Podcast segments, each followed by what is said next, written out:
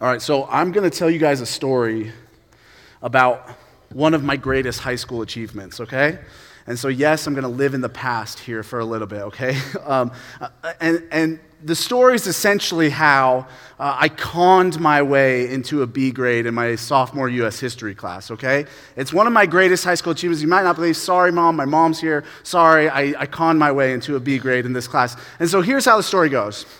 I, I start off this semester in U.S. history class, my sophomore year, uh, with this teacher, Mr. Parkin. Uh, that's his real name, sorry. Uh, and he, I just realized he was not the best teacher. I just would watch him and I would just see him and just go, oh man, this guy is not a real teacher. And so after a, a semester of watching this kind of psychopath teacher, I realized, he won't listen to this, I realized, I realized I didn't, well, I came up with a hypothesis. I thought he didn't actually grade any of our work. That was my theory. My theory was he didn't grade any of our work. He just made us do all this busy work, and then he gave us grades based on how much he liked us or not, or his perception of what our grades should be. And so this was my hypothesis at the end of the first semester of this class. I said to myself, okay, I don't think he actually grades this. So then I said to my buddy Dan, I said, listen, I'm not going to do any work at all second semester. I'm not going to do any of this work because I'm sure he doesn't grade it. But what I will do is this what he loved to do, and this shows kind of some of his uh, poor teaching skills, he would berate students for their poor work almost every class. And he would say, This is so bad. And he would just kind of rail on even students with good work and talk about how bad it was. So I made a plan that every time that he was doing that to another student, I would chime in and say, Yes, Mr. Parkin, their work wasn't as good as mine today, was it? And he had this kind of he had this kind of automatic response whenever I said that, like, yeah, right on, right on, right on. And so I did this for a whole semester. I didn't do any work, okay? I know this is unbelievable, but I promise it's true. I didn't do any work. I think I might not have even taken the tests. I didn't want any paper trail linked to me. I just didn't do anything. So we get to the end of the semester. There was this huge sophomore project due. You guessed it, I didn't do that either.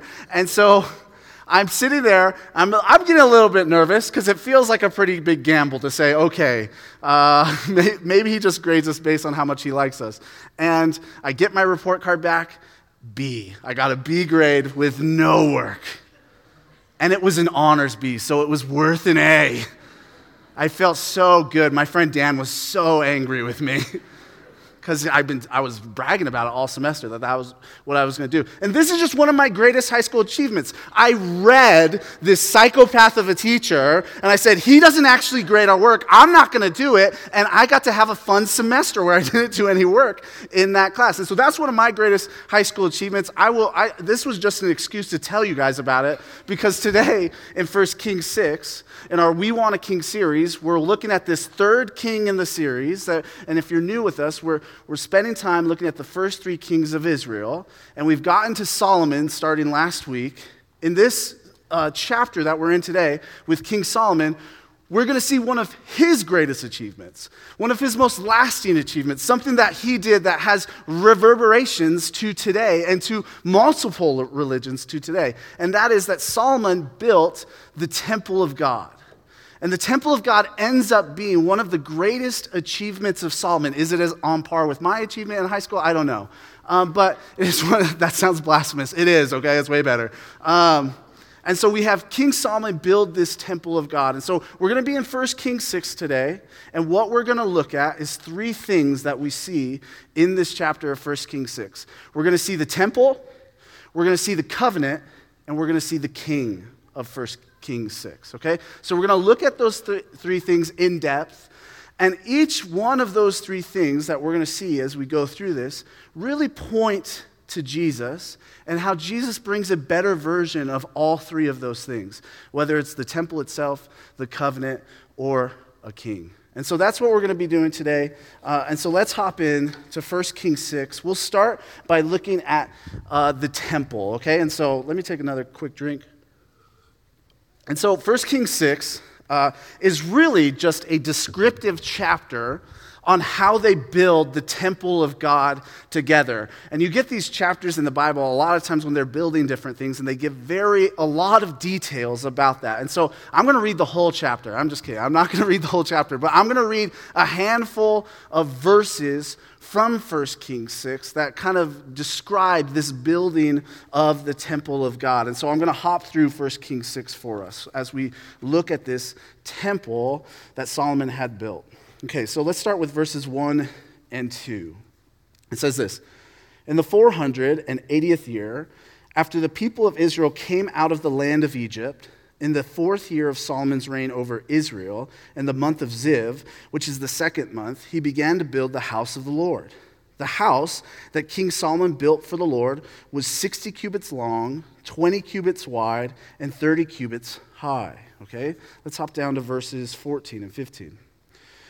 So Solomon built the house and finished it. He lined the walls of the house on the inside with boards of cedar. From the floor of the house to the walls of the ceiling, he covered them on the inside with wood, and he covered and he covered the floor of the house with boards of cypress. Now let's hop down to verses 21 and 22.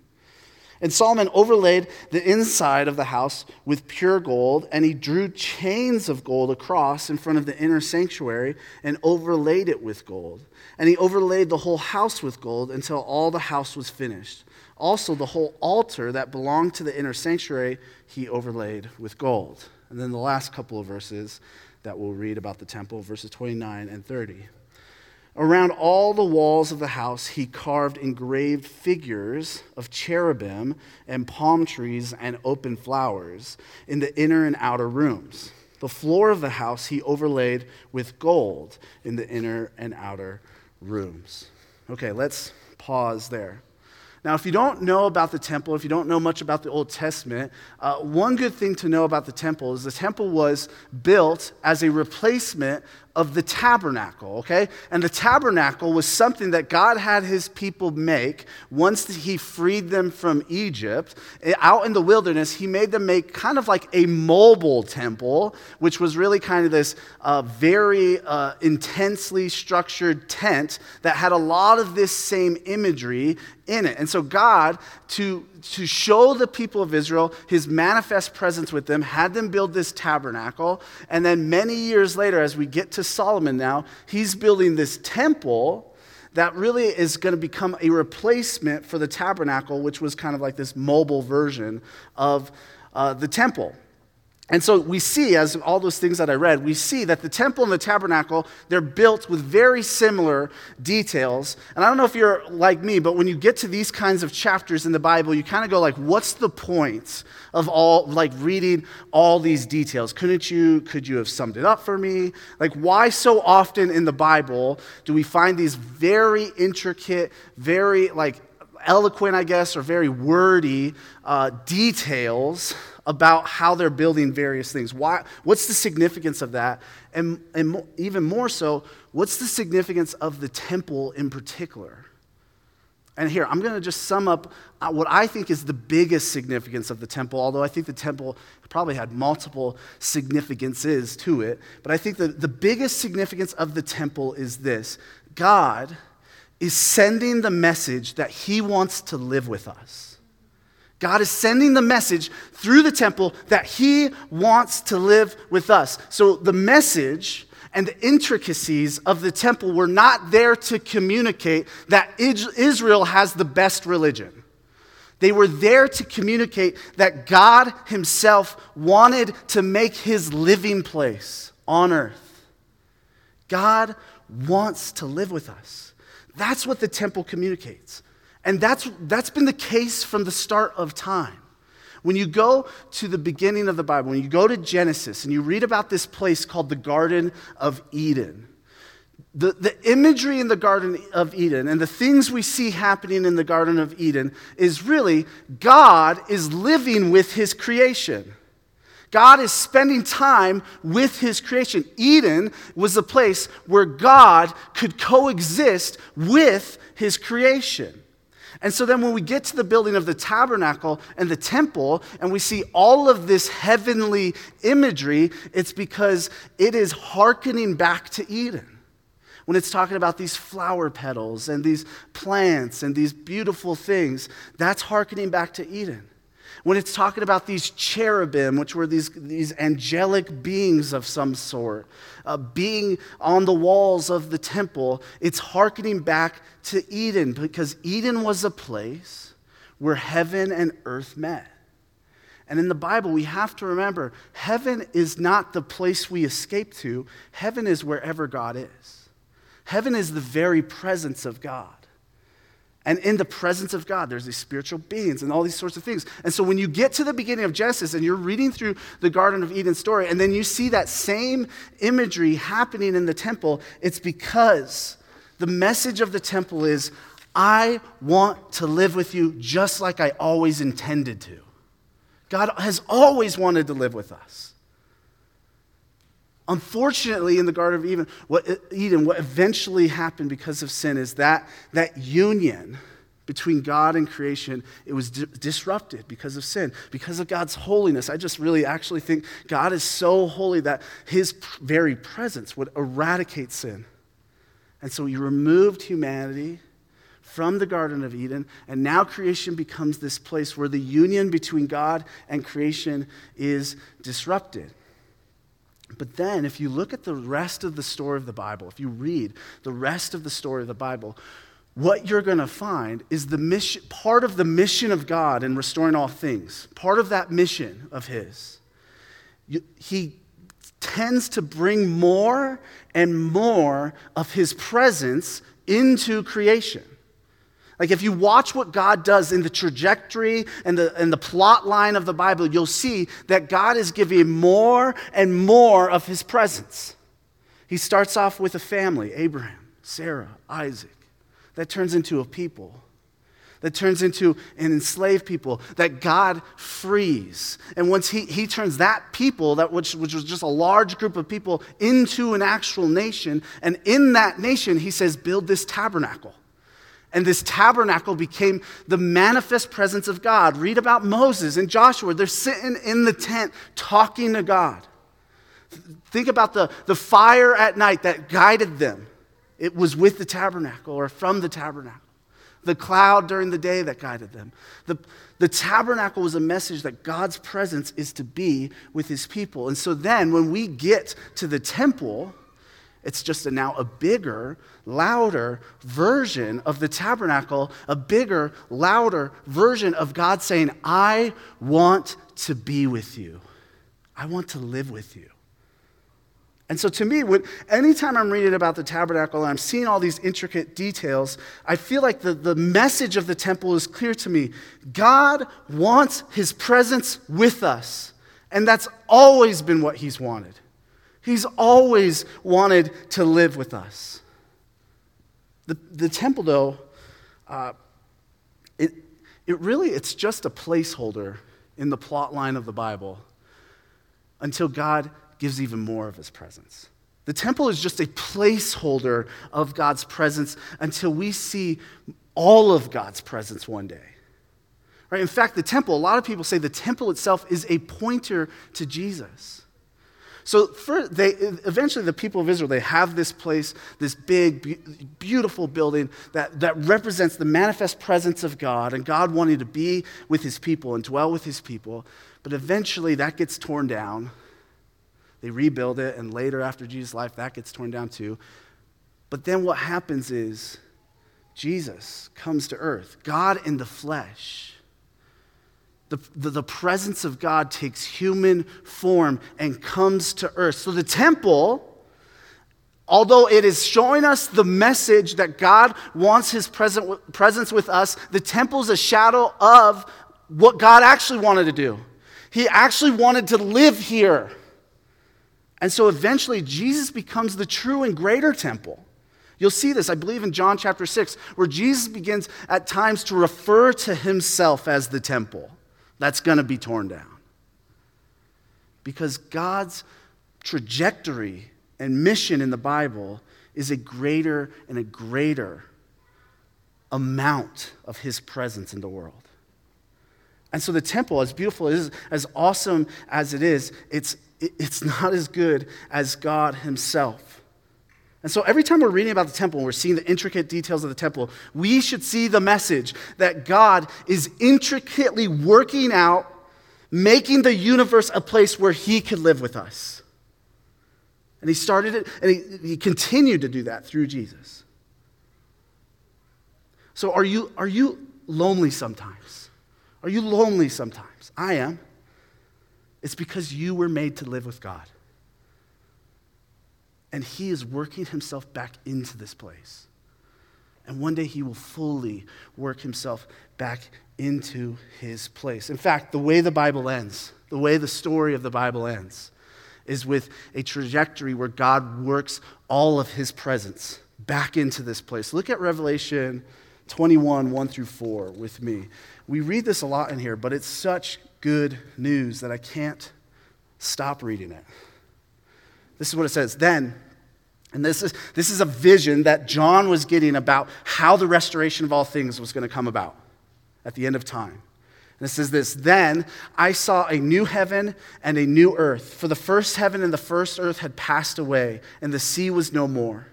And I saw the holy city, New Jerusalem, coming down out of heaven from God, prepared as a bride, adorned for her husband. And I heard a loud voice from the throne saying, Behold, the dwelling place of God is with man. He will dwell with them, and they will be his people. And God himself will be with them as their God. He will wipe away every tear from their eyes, and death shall be no more. Neither shall there be mourning, nor crying nor pain anymore, for the former things have passed away. And so, Revelation 21 is giving this big, beautiful picture of what the presence of God, what God Himself is going to bring with Him when He comes back to live here with us, to dwell with us forever. And then look how this temple imagery in that same chapter is used to describe this in verse 22. And I saw no temple in the city for its temple is the Lord God Almighty and the Lamb. The temple was always to represent God's presence, but it wasn't the final draft of God's presence. It was a placeholder until the day he comes in fullness. And in fact, Jesus wasn't the final draft of God's presence. He, was, he is a placeholder and a carrier of God's presence, and one day he will bring it all back in a much more full way.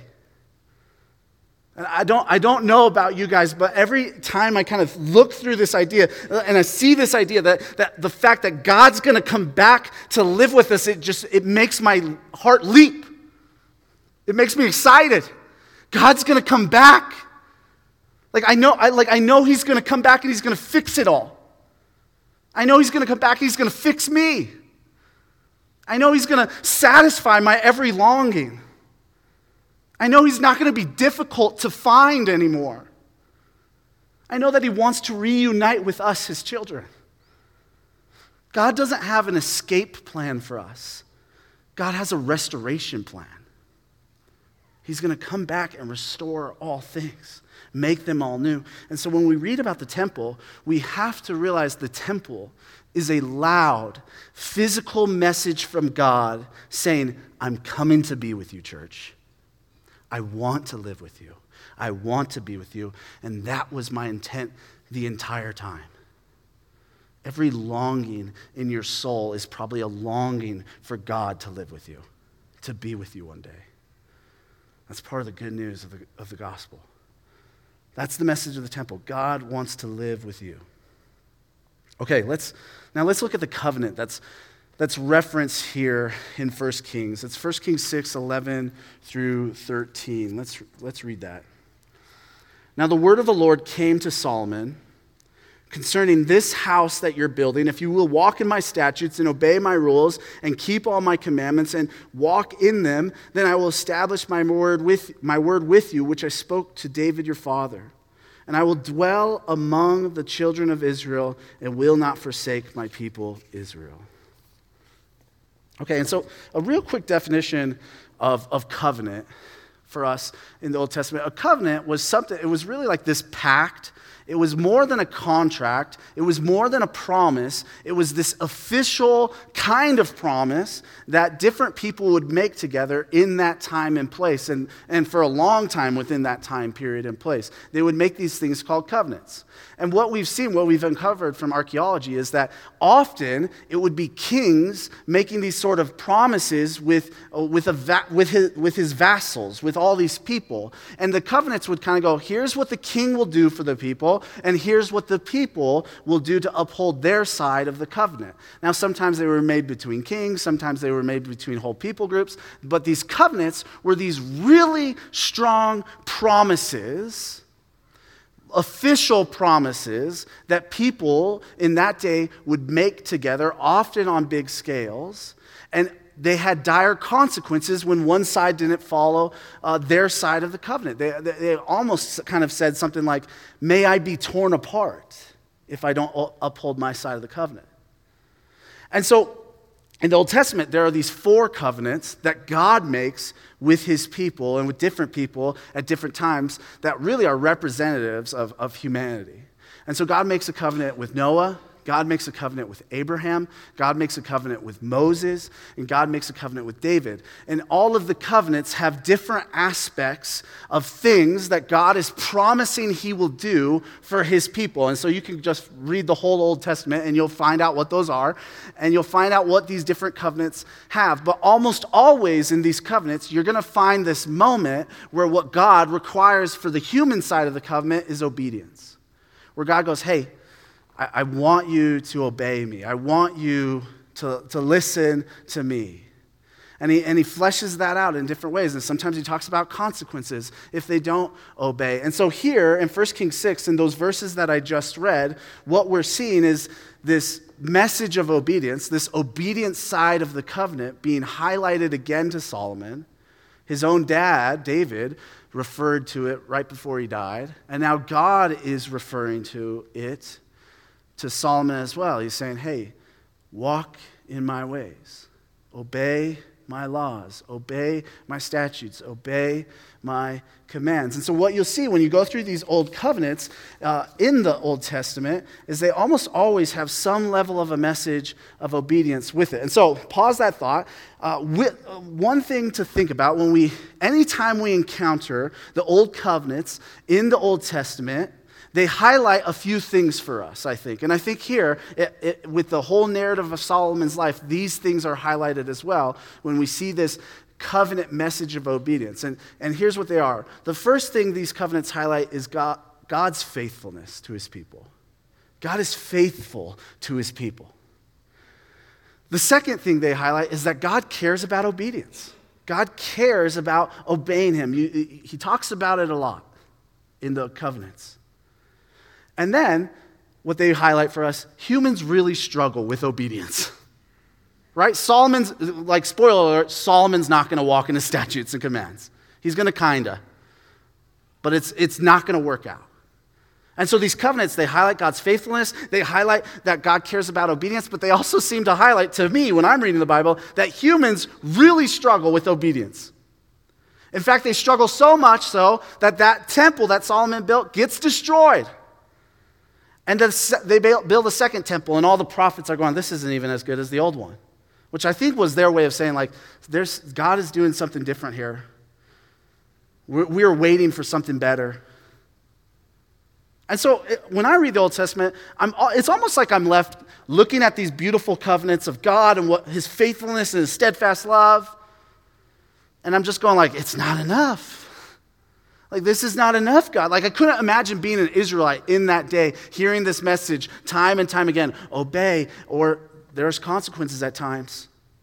I, I, w- I couldn't imagine how they felt. I feel like they must have, at some point, the sentiment amongst the people of Israel must be like, well, God, you're faithful, we're not. So we're out of luck. And just kind of have this depressed thought like, God, you're really good, we're not. So we're out of luck. And sometimes when you read the Old Testament covenants, when you read through the Old Testament covenants, it, it feels like the message is obey or you're out of luck. But that's not the actual message of the covenants. I think sometimes we are, we're propping up human disobedience as being more powerful than God's side of the covenant. The message of the covenants that God is giving to his people, even when he's talking about obedience, are, are, are this. I, I try to sum it up in like five or six phrases. God is worthy of your obedience, and you were made to obey him, is one message of the covenants. But even when you fail at obeying God, God will be committed to his creation. God will be torn apart to uphold both sides of the covenant. God will circumcise your hearts one day to make it so your hearts can uphold the covenant. God will bring about an everlasting king through David. And so, in this moment, when we read about the obedience that we will not be able to do, and we're left saying to ourselves as we read about this big, ornate temple, and, this, and, and we're reading it from this book full of laws and statutes, and we're left kind of going, it feels like not enough. You're right. It's not enough in one sense. You need a God who is committed to his creation when you are not. You need a God that can bear the punishment of covenant breaking when you can't. You need a God that can make your heart obey. You need a king that rules benevolently forever. And I think you can guess where I'm going. Jesus brings all of those things. Jesus' blood is the eternal lamb's blood that was shed in the temple over and over and over again. His is the eternal lamb's blood that atones for covenant breaking. Through Jesus' cross and resurrection, we have access to a new covenant that Jesus makes. A new covenant that encompasses everything the old covenant said and offers more and does more. And so when we read about these old covenants, we should be reminded about the fact that Jesus offers a better covenant. When we read about these covenants, we shouldn't go, oh man, that was a lot. God was harsh. We should read, God one day would fulfill all of it. He would do all of it for us. He would do what we can't. He would be faithful where we're unfaithful. He would be holy where we're unholy. He would be committed to his creation when we're not committed to it. He would be committed to humanity when we're not committed to each other. And then what happens with obedience in the new covenant is obedience should always be a response to God. It should always be a worship of God. And really, that's what it should be in the old covenant as well. But this time, we are sealed with the Holy Spirit to help our hearts obey into that. And the Holy Spirit becomes this down payment, as Scripture says, to the day when God will fully circumcise our hearts and make it so that we can obey God always, all the time. And then in the new covenant, when our hearts don't live up to it, when failure abounds, when we disobey it, just like Solomon disobeys it, the new covenant says, run to God instead. Instead of run away, Instead of, hey, there's consequences coming for you, or pull yourself up by your bootstraps, or you're going to be exiled, the new covenant says the exile's already happened in and through Jesus on the cross, so you're always welcome at the Father's feet, at the King's feet. This old covenant that we see in the Old Testament, it's beautiful. It's beautiful because it points to something that Jesus himself offered us in a much more powerful way in a stronger way, in a better way. And so we get a glimpse of these old covenants here in 1 Kings 6, but they are but a shadow pointing to the sort of better covenant that we get in Jesus and through Jesus. Okay? All right, the final thing that I want to look at is the king of 1 Kings 6, which is King Solomon. Okay, this is a series where we're looking at the lives of these different kings, and so I want to make sure we try to do that as much as we can as well. So let me read uh, what's going to feel like a couple of random verses. Uh, verse 638 and then 7, verse 1. It says this And in the 11th year, in the month of Bul, which is the eighth month, the house was finished in all its parts and according to all its specifications. Solomon, or he, was seven years in building it. verse 1 of 7. Solomon was building his own house 13 years, and he finished his entire house. All right, so it took the king seven years to make the temple, and it took him 13 years to make his own house. Now, there's some pra- practical things with that. The palace was much bigger. But in the Hebrew, it's kind of hard to convey this in the English, but kind of the grammar structure of the Hebrew is essentially saying not only was it twice as long for Solomon to build his palace instead of the temple, that Solomon, as he was building the temple, decided to stop working on the temple and build his house instead.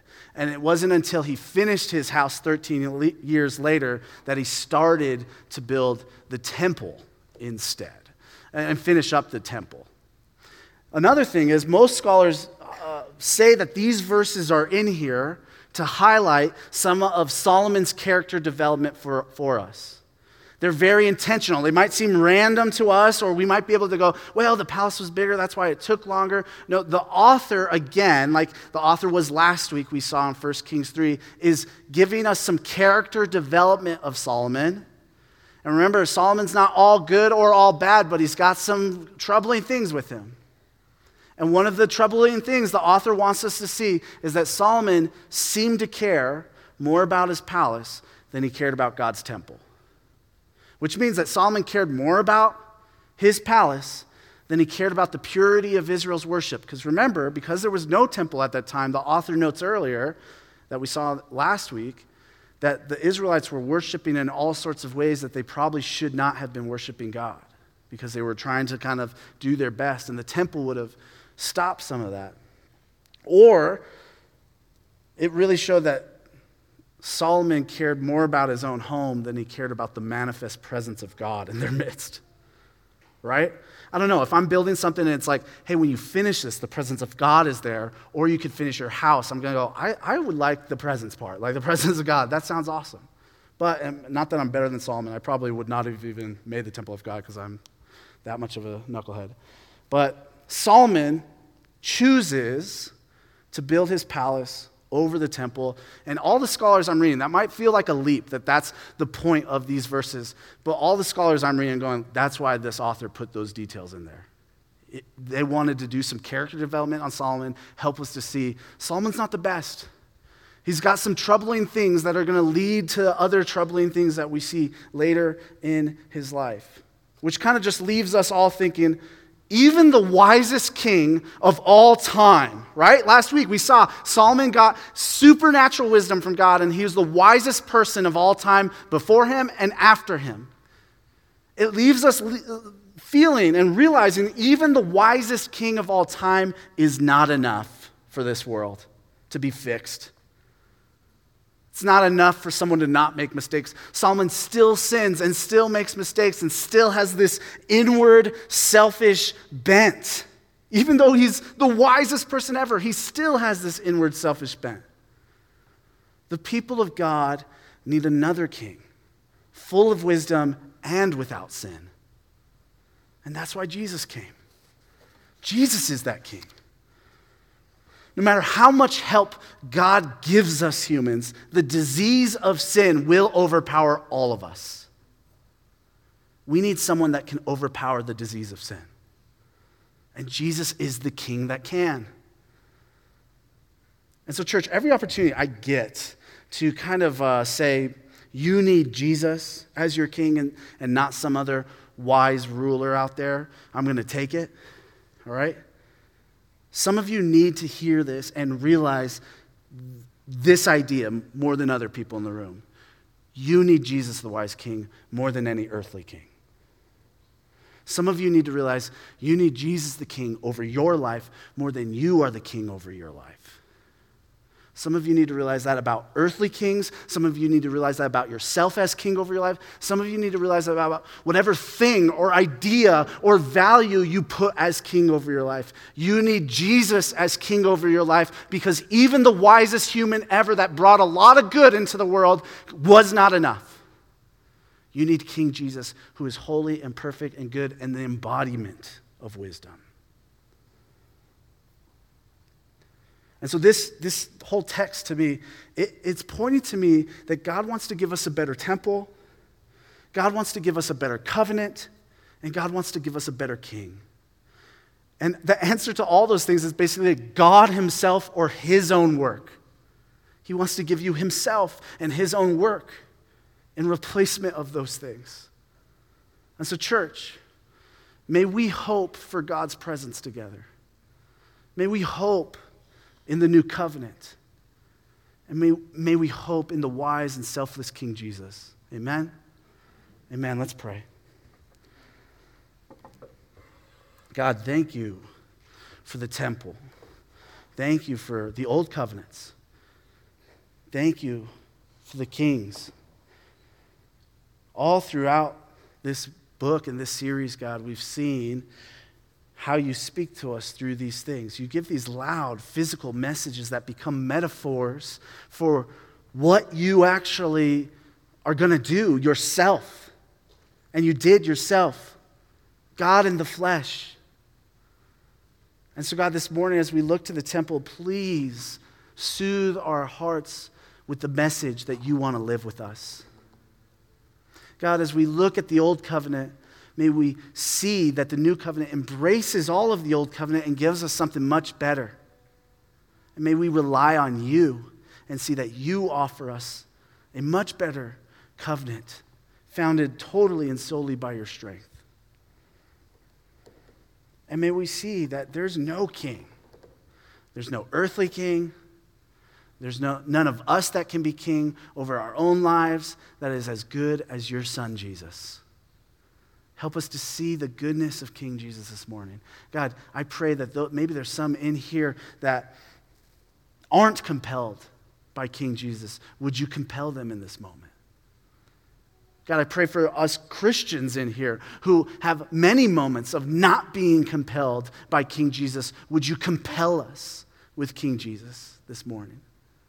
Help us to realize He's the only good and wise and perfect King. And He's who we need. And so, God, we love you. We're thankful for you. Help us to hope only in you. Amen.